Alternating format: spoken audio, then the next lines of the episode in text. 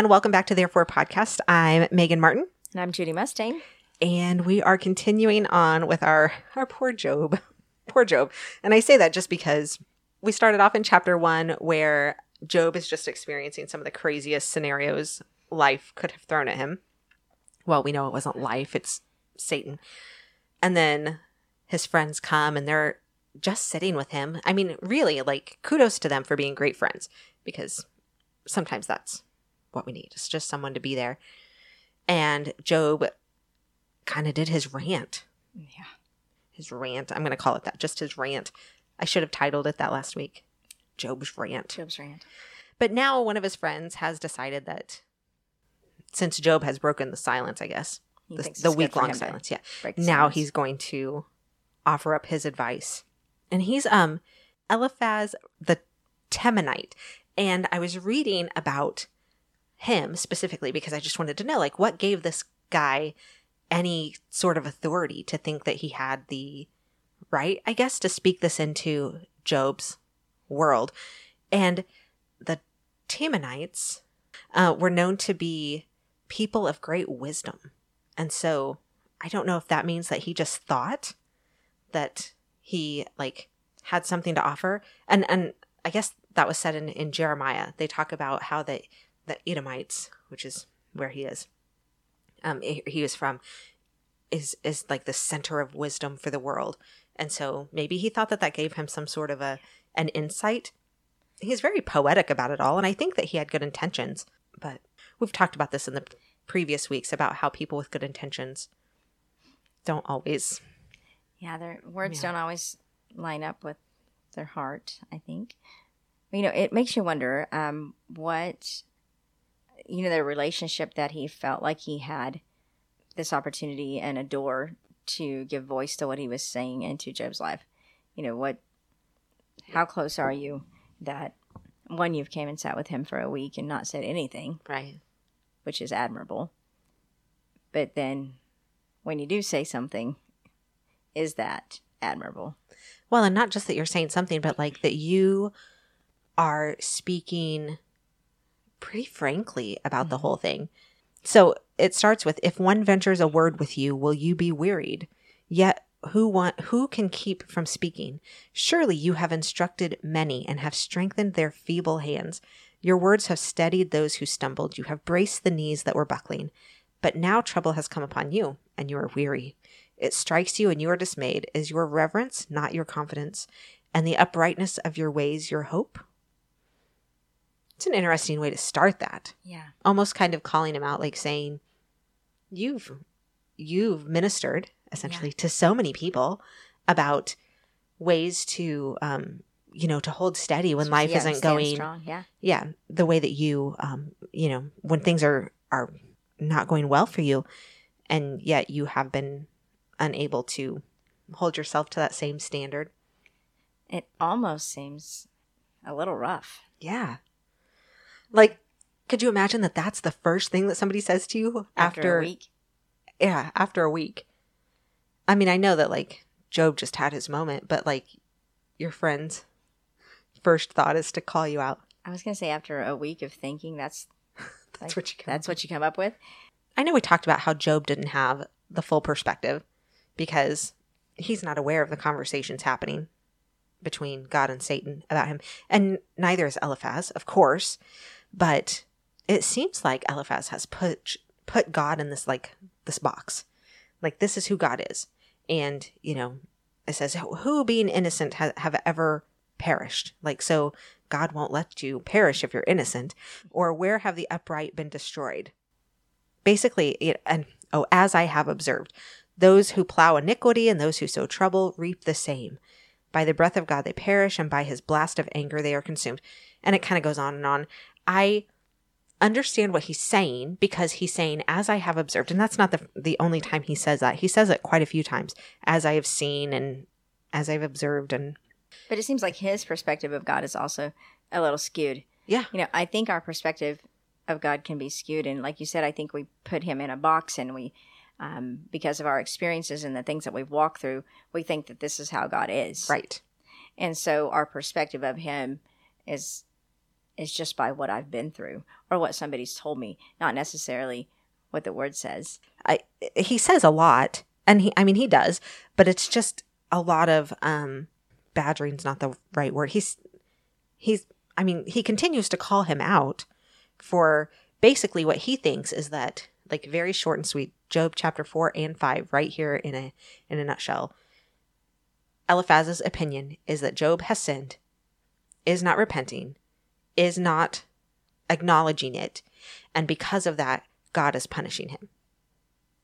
That's his whole thought on the whole thing is you're clearly you clearly sinned and he even kind of like commiserates with him a little bit. It's okay, Job, we've all done it. Every even the angels have like I skipped way ahead, I think, maybe. But he says even the angels are have sinned, you know, and like ironically, one of those angels that sinned is the reason that all of this is happening in the first place. But it's not because of Job's sin. And that's the part that he's missing is that like Eliphaz's thoughts on this are they're decent in theory, meaning that like if I'm not a good steward with my money and I'm broke all the time, I'm reaping what I'm sowing, right? Like I'm not taking good care of my money. I'm I'm going to struggle with that. Not necessarily biblically accurate.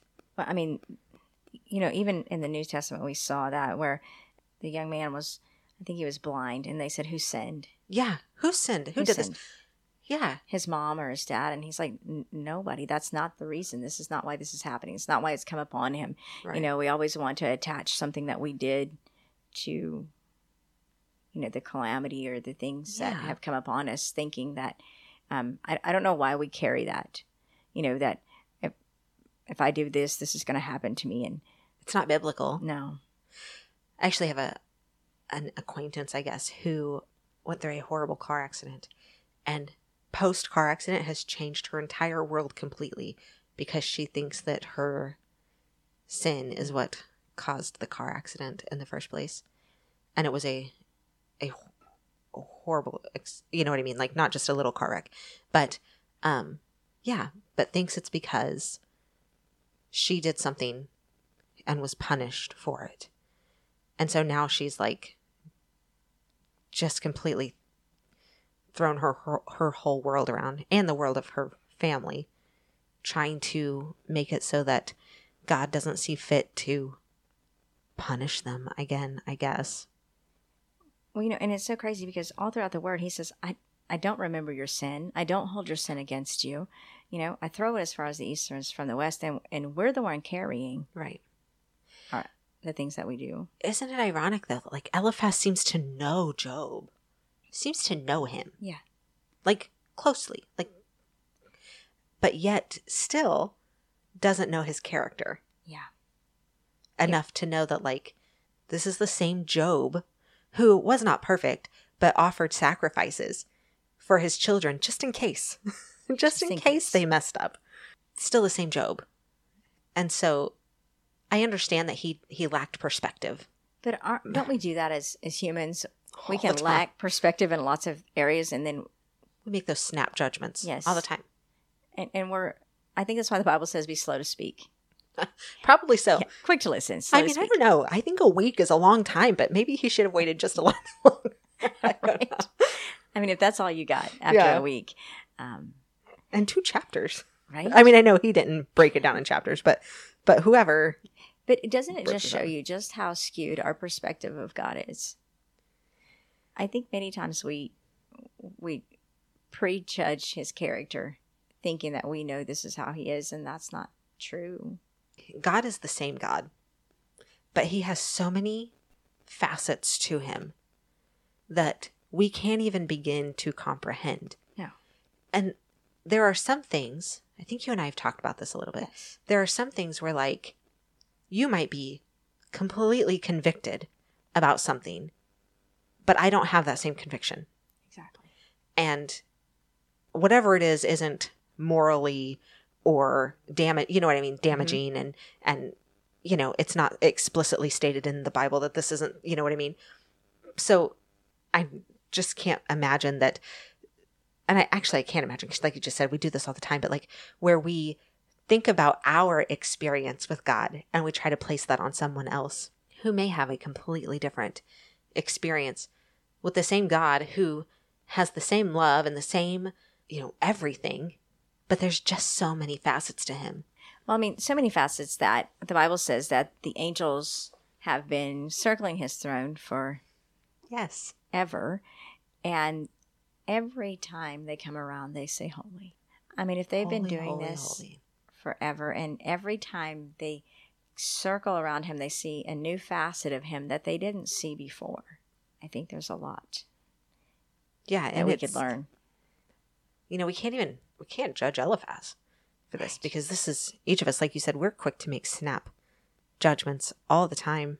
You know, I was thinking, um, when I was just thinking about the Lord and and all of his his character, you know, isn't it funny that there's no duplicity in him. There's no inconsistencies in him. Um, he's past finding out. He's multifaceted. Um, so much so that when Moses went to ask, so who who do I say sends me? He has to just tell him that I am because if he told him that I'm your deliverer, then we might miss that he's our healer. Right. And if I just said "I- you're my healer, then we might miss that he's my waymaker. And so he just has to encompass it all in whatever we need. Yeah. And I think sometimes we forget all of those facets of him in life. I was thinking just that there are moments when we kind of pull out the God that we need, Yeah. you know? Right. Like, this is the one I need right now. But he is all. And have you ever been in a moment where you have, you've just been overwhelmed with something and you go to the Bible and you're just like, I don't even know where to look. I don't even know. Yeah. And then I don't know about you. I'm, I'm usually like, okay, God, just point me. Just point me. And like, I'll just kind of try to open it and see if there's something there. And you know, like, usually there is. And I mean, maybe because the Bible is just so full of everything that that it's it's there for me. But I do this every time I start a new devotion. I do this every time I, I start reading a new book. I'm like, hey, show me where you want me to be and what you want me to know. So when I'm praying those prayers and then I, I, I do just kind of open up and God inevitably takes me to something that I've read a million times and that I am seeing with fresh eyes. If I can do that with the word that is completely unchanging, like physically to us we can see this and touch it and read it and i can read it a hundred times and still find different things in it.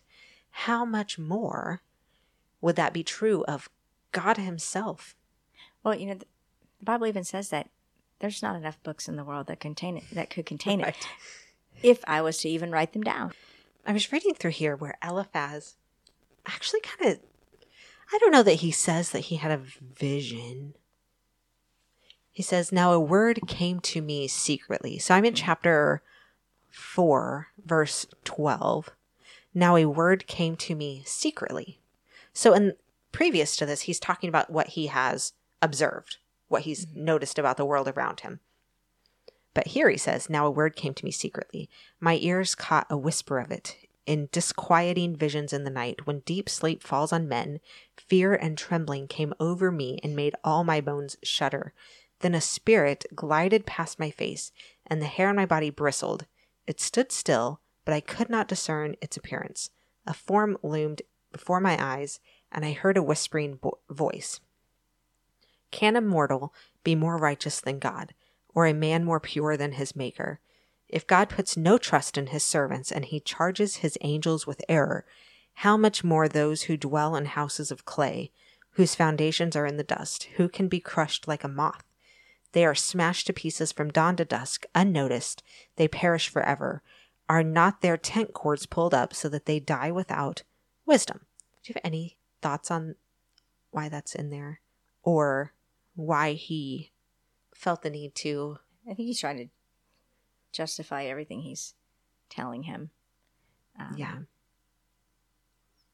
i think so too in reading this i i tend to attach to a couple of different commentaries as i'm trying to go through and you know make sense of things. Because sometimes i um like there was a word in here that i saw had a like a, a more literal translation than what is actually here. And so i like to read the commentaries. But This one, um, the commentary that I'm reading, and it's Enduring Word commentary, says that he he you know he claims this voice that he received that he was bolstered by the authority that he thought he got from this supernatural, eerie and hair-raising experience. But um, most commentators do not believe, or most biblical scholars, I guess, do not necessarily believe that this was a godly Vision. vision. That in fact, if this vision was accurate, that it potentially came from hell because it was eerie and not that they're always afraid, right? Every time we see an angel of the Lord, do not be afraid, do not be afraid. Nobody said that this time. And he was stuck in his fear. That's good. It doesn't align with what we know from all the other appearances. That's good. You know, when you said that, it it, it really um, it really made sense because all the other times that usually an angel appears, um, they're always telling them not to be afraid. Right. Um, th- I mean, that's the very first thing usually that they say. Always. I mean, always we- do not be afraid. don't be afraid. Yeah. Um, and all throughout, you know, the Bible tells us in Timothy that He's not given us a spirit of fear, but of Right. power, love, and a sound mind. And so, for that not to be at the first in the forefront of what He's saying, and like you said, kind of, kind of to be encompassed around about with fear in the midst of this, it just It seems off. it does. It makes you wonder. Yeah. Chapter five is, is kind of much of the same. I mean, he he says, um, call out now, is there anyone who will answer you? And to which of the holy ones will you turn? What an odd question. To which of the holy ones will you turn? For wrath kills a foolish man and envy slays a simple one. Well, one, I think it's interesting that he says he asks him if he'll turn to like the holy ones or like to angels, like like that to me tells me that you don't maybe have the biggest perspective of who God is if you think that He's going to turn to angels. Um, but then when you go on and when he talks about um, in the Amplified, it says, "For vexation and rage kill the foolish man." Um, so the anger kills a foolish man, and jealousy and indignation slay the simple. Um, I actually have that highlighted. That Seems like we've talked about this in a did. previous episode. yeah, that jealousy slays the simple. I mean, that in in and of itself makes me not want to be jealous that I would be called simple. Yes. you know, but how many times have we seen people that anger kills a foolish man, um, whether it be inwardly, you know what I'm saying? Oh, right. And we've, I mean, definitely we've talked about that. People Yeah. who are not content with their own life, it eats away at them. The next um, little section there in like in verses three through seven, he actually like Eliphaz seems to kind of take a dig at him, like a harsh dig, which kind of like like what kind of friend are you? like, yeah, like kudos to you for being there, but like, what?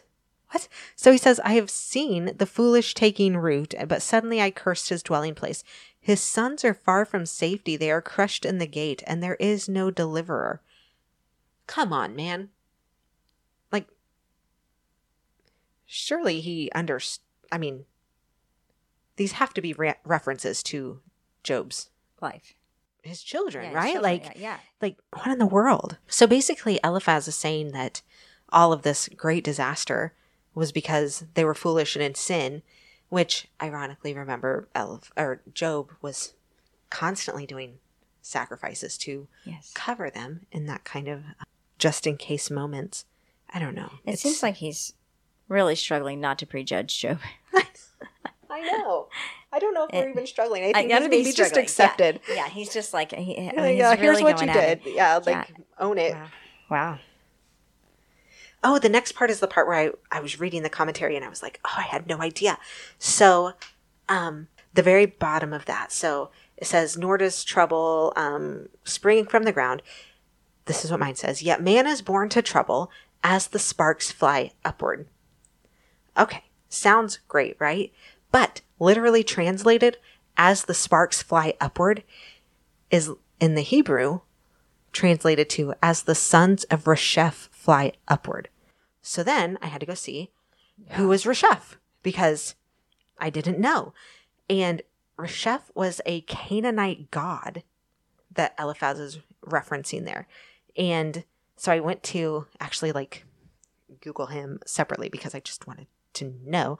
And um it's a they it, in his name ended up being used as a noun that could be like um, burning fe- fever, plague, and pestilence, and um, basically like f- or flames and lightning. So let the sparks fly upward is a, I mean, one way of saying that, but um, considering that we know that Job is covered in some sort of boily something, um, it makes sense to me that he would be referencing Resheph there, which is kind of like just another thing of like, exactly who are you, Eliphaz?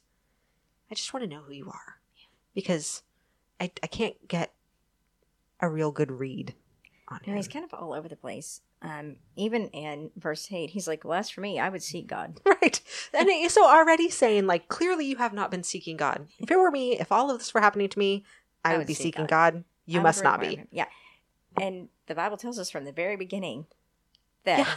this is his lifestyle. Yes. That I seek God. I seek the Lord. I seek him for my children. And then Eliphaz is like, Oh, by the way, if I was you, I would go to prayer. Are you not praying? yeah. Because it doesn't seem like you're praying. Yeah. I mean, you know, he's Right. judging like these outward things and has no idea about the heart of man. That's why the Lord says, you know, I'm I'm the one who knows the heart. You don't know the heart. You don't know what's even going on. You judge. We we are so easy to judge the outside of people because Yeah. that's easy. right.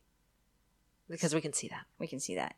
You know, it's easy to judge the prodigal son Right. because of his outward sin, but nobody He talks wasn't the about the brother. right. He wasn't the only sinner there. No, I mean the brother had these inward things. He did everything right, Right. but his heart was troubled. I mean, isn't this exactly what led to, like, you know, the dilemmas between, like, Jacob and Isaac and even, like, Cain and Abel? Like, It is, it's all about these, the motives of our heart. It always is a hard issue. Yeah, it is a heart issue. It's always about a heart issue. And it's interesting to me that Eliphaz looks on the outside and tells him it's a heart issue. yeah. I mean, sometimes don't we do that though as as humans? We look on the outside of somebody's life and what's happened to them and or maybe what they're going through and, and we really don't know. But right. we say it's a heart issue as we look on the external pieces of their life and and that's the one thing that we i think as christians we don't want people to do i, I know when i walk through my stuff i would be like i really wish you would just know me Right. and not judge this me by- isn't me. Yeah, this by what- right now isn't me. yeah and I, I would be like please don't judge me by the season that i'm in you know please don't keep me there Right. because that's one it's not where i'm going it's not even where i'm at but many times we look on the outsides of people's lives and we we prejudge that and we say you know this is what i think you know and, and we think that it's it's that there's something wrong in their heart and it may just be an attack of the enemy right. And- Absolutely. and they're trying to survive you know and and maybe as people we should give them a little bit of grace rather than judgment a little bit of encouragement there. Yeah. I don't know. Two whole chapters of of Eliphaz telling him that yeah, like you've clearly messed up here and you're not doing what you need to be doing. And actually at the um closer to the end of chapter 5, uh well, verse 17ish, he like even is like happy is the man whom God corrects. Yes, I love it. I love it when God disciplines me. no, I don't. Nobody likes that. I mean, happy is the man. But he it's still to the point of of him saying that God is correcting you because of some something you need to be handling in your life. That God is doing this because you kind of what he's saying is because you deserve it. Yeah. You've you've done something that deserves this. Thank God, truly, that he's not like that with us. right I would never make it. Never make it. and i think it's hard because i think a lot of people have that skewed thought process or that perception of how god Yeah. works um, i'm actually kind of glad that he put it in the bible so that i could say ah Yeah. Yes. Like if there's any good reason for this to be here, it's so that we can look back at this today and go, that's not who God is.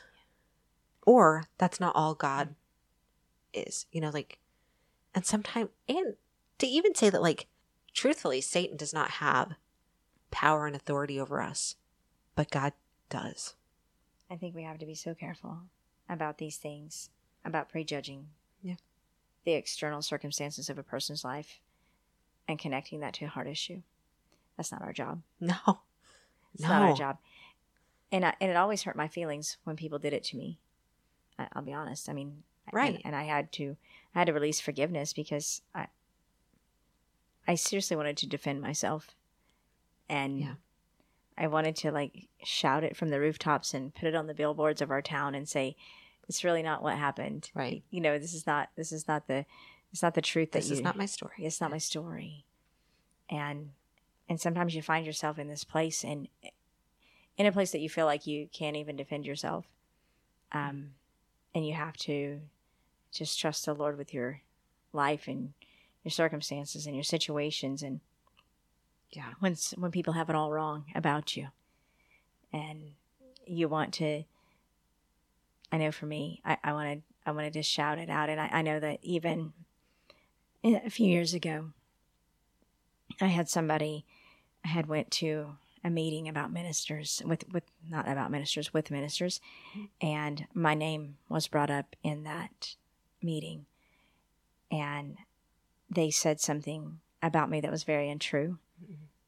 and my heart just wanted to jump up and defend myself again Yeah. and that that person that heard it they were like they were like that's that's not you at all but Yeah. these these people had heard Right. and thought that they knew my heart just by you know things that they By had the heard happenings of your life. by the happenings in my life Yeah. um but they didn't know me right. and yet they judged that they judged me by a situation that was out of my control Right. and and that's i think we really have to be careful about that Don't understand No. that. and usually but those people have never walked through Right. I was just going to say, those are typically people who have never had to be in those shoes. yes And thank God for that. Yeah. For them. But so maybe that is our, our, our therefore yeah for this week to tread gently with each other and to realize that what we see in someone's life isn't always a reflection. of their heart i think that's a great way to to look at it and really think that in the days ahead and that we really need to focus when we see those things happening in people's lives and maybe we see even things going on in people's life that maybe we don't agree with Mhm. maybe we don't understand but maybe in those moments give them grace because there's the key we don't we don't understand and we don't know and most And of they the might time not know, they may not know exactly you know which is probably the scariest part of it all. It as is. as a person, Yeah. I mean, there are lots of things that happen in life that we're like, what is going on? yes What is happening right now?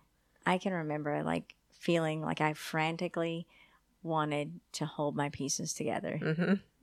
that my Like I just see it like Yes. scrambling to like That's get it all I- together. yes like all of my broken pieces were in a tornado yes. you know and i was just I trying just wanted to pull- keep them together. Yes. and i felt like the whole world was watching it happen before my eyes and that i was table talk um, for the community Right. and i didn't know how to change it and I, I just wanted to defend myself and i there was no way i could Right. from where i was and i just you know i just had to come to the fact that those who knew me knew me And I do tend to rely on that a lot. Even now, things will happen. And I try to say it to other people too who are in the, the throes of those kinds of situations. The people who know you will know you. And my question always is like when you hear people speaking about someone in a negative light, okay, great. You're not participating. Sure. You're maybe not spreading it onto the next person. But what are you saying to them? What are you saying to them? Like, especially, I work with teenagers. You know how that, you know how teenagers are. I mean, and and I don't say that to say negatively. I'm just saying that, like, for teenagers, the emotions run high. And so when there's quote unquote drama it's drama, right? And there are some people who, not even just limited to teenagers, people, there are some people who want to share all of that drama with everyone else. And my question always is to my teenagers when you hear someone speaking badly about someone, what are you saying to them? You know, are you correcting them? Are you, you know, what if if you know that person, like are you telling them that that's not like that's not okay? Like you don't you don't know them. Or if you do know them, you you know better than that. Which is kind of where I feel like Eliphaz should be. Like I feel like he should know better. But at the same time, he lacks perspective, and he didn't have the book of Job to go back and read like we do now. Isn't it funny? I do this all the time through like through biblical things. I I find myself snap judging them, the disciples. You know, like why why didn't you get this? Well, they didn't have Matthew, Mark, and Luke and John Right. to read, right? And I have to remind myself often they just knew what they knew. Yeah. And they lacked perspective. And we to this day lack perspective. In all, in lots of things. Yes. Yes. And I think really we've probably taken on this Eliphaz perspective Yes. more times than we probably want to admit. Oh yeah. Maybe not of saying like, oh, you We might not have deserve this. it to him. Well, sure. I mean, like, oh well, they they live that lifestyle. Yeah. They whatever they or I figured something like this might, right. you know, and most of the time we don't ever say it to them. No. Ever say it true. to them. Might say it around about them. Right. And I think that's where we really need to be careful. Right. And not be careless with our thoughts because those become our words and those hurt people. Yes. Kind of jumping ahead, and I know we'll talk about this next time, but in in chapter six, we see Job kind of responding to this, and he actually he does have a moment of saying, "Maybe my words were rash," like where he goes, "Oh, I didn't actually curse God, but I understand that I came really close, and so maybe that's leading to you saying all of this to me now." We'll talk about that next week, but I just I thought it was interesting that he was like, after listening to all of this, he goes, like maybe you misunderstood what I was saying. How many times have we done that? I know. so yeah. see all of it. yeah. Were you actually listening or were you just listening to respond? There's a difference. There is. Oh. No. Because usually, if we listen just to respond, I don't know that we're really listening. I'm already formulating Yeah. everything I, I want to say next in my mind. And so I'm missing, Everything that you're really saying. Yeah. Right? Slow to speak. Eh. Maybe that should be the title for this week's episode. Right. So, our takeaway be kind, be gentle with each other, be gracious with each other, graceful, I guess, and uh, maybe slow to speak.